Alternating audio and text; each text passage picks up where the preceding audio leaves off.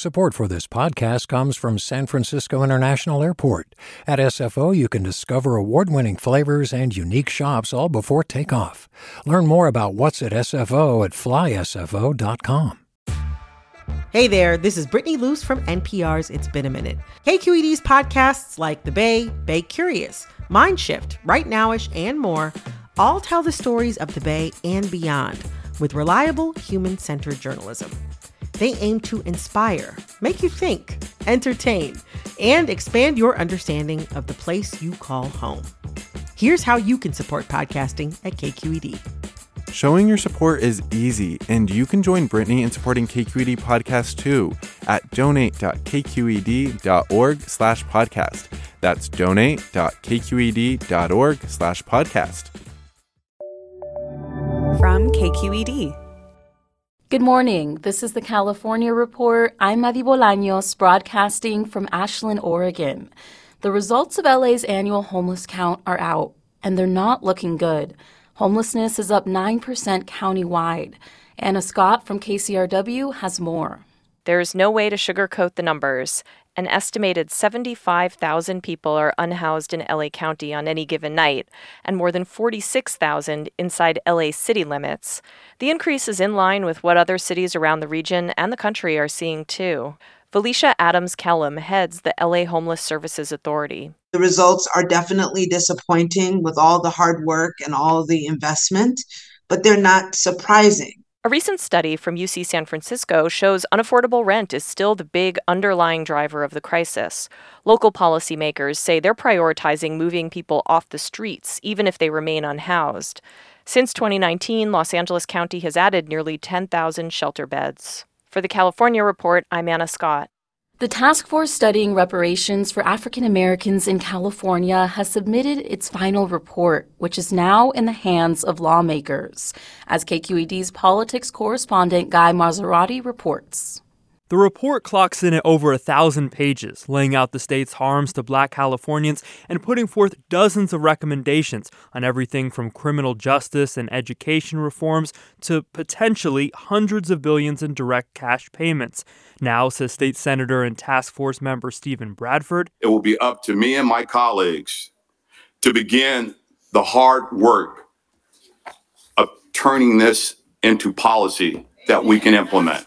The challenge, says Dr. Michael Stoll, director of the Black Policy Project at UCLA, is maintaining the momentum around racial justice that propelled the creation of the task force in 2020 in the wake of George Floyd's murder. As those ex- events fade, uh, people may have a different view about the level of intensity of support.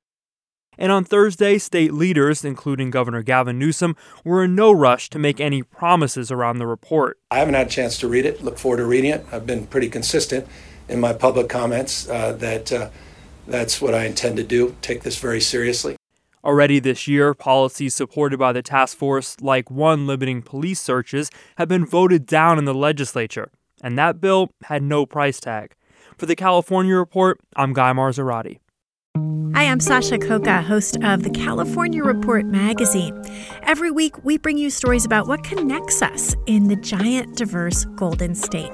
Because what happens in California changes the world. I love this place. We were once seen as like the place to be, California.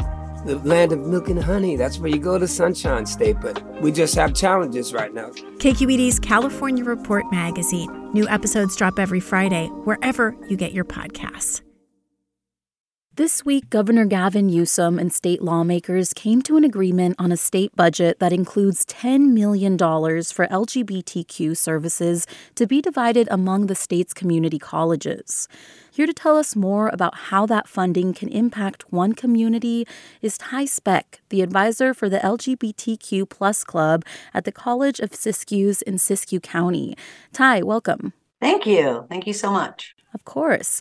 So, Ty, I understand you have a nickname that you go by with your students. Oh, thank you. Yes, students call me Mama Ty. When I was working after Hurricane Katrina, I was a volunteer working with students that were preparing meals for the displaced folks of Waveland, Mississippi. And those students started calling me Mama Ty. I just told a couple of students when I returned here to campus, and they started spreading the word. Um, and it is a nickname that has really stuck. Oh, that's so sweet. So, what are some of the services offered right now to help protect or guide the LGBTQ plus population at the community college? We have a wonderful support team within areas of our campus. We have offered training to our faculty and staff over several different areas. Those include One is My Name, a program to encourage folks to not use dead names and to encourage the use of preferred pronouns and preferred names. Uh, additionally, we do have our club. We call ourselves CIP, Club Identity Prism. And that club is offering support in terms of having events that the students want to have having meetings in private spaces with uh, no windows and disclosed locations. Students come to these events by invite, and that is at student request. Those students are not necessarily being overtly threatened, but feel threatened when they're out at school, but not at home for a variety of personal, social, and religious reasons.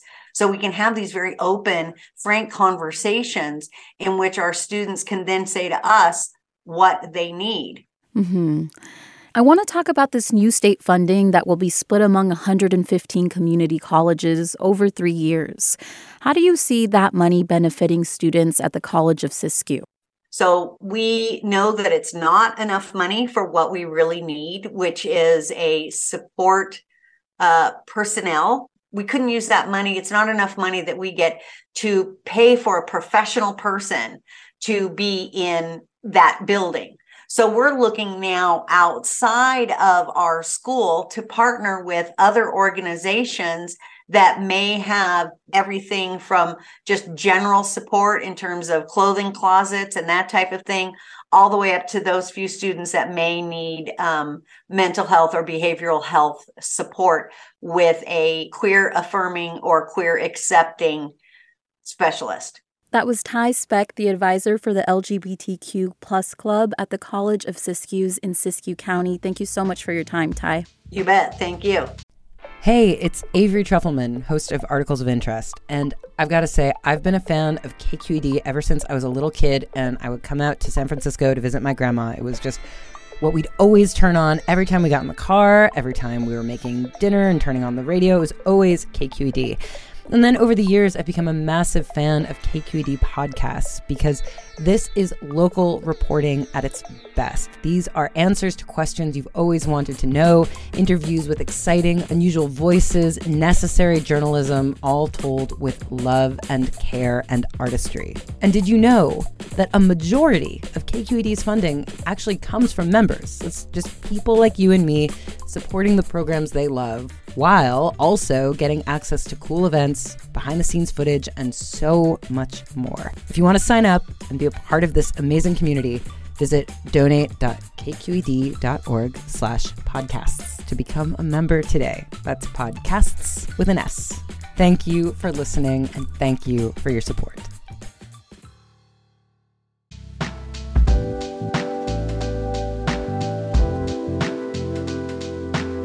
And that's the California Report for Friday, June 30th. We're a production of KQED Public Radio. Our engineers are Danny Bringer, Brendan Willard, Christopher Beal, Jim Bennett, and Seal Muller. Our producers are Izzy Bloom, Keith Mizuguchi, Holly J. McDede, and Daphne Young. Our senior editor is Angela Corral. Our interim director of news is Erica Kelly. Our vice president of news is Ethan Toven-Lindsey. And our chief content officer is Holly Kernan. I'm your host, Madi Bolaños. Thanks for listening and have a great weekend. Support for the California Report comes from the James Irvine Foundation, committed to a California where all low income workers have the power to advance economically. Learn more at irvine.org. Stanford Medicine, comprising its School of Medicine and adult and children's health systems, working together to advance knowledge and improve lives. StanfordMedicine.org. And Eric and Wendy Schmidt through the Schmidt Family Foundation working together to create a just world where all people have access to renewable energy, clean air and water, and healthy food. On the web at the Schmidt, kqed.org. Do you love learning about the San Francisco Bay Area? Its history, its people, its unique blend of cultures? Then you should check out the Bay Curious book. I'm Katrina Schwartz, editor and producer on the Bay Curious podcast, and I'm here to let you know that for the month of May, we've worked out a sweet deal for KQED podcast listeners. Right now, you can get the Bay Curious ebook for $1.99. That's right, $1.99. Just search for Bay Curious wherever you get your ebooks or find a link in our show notes. This offer does expire at the end of the month, though, so you'll want to act on it fast. Happy reading!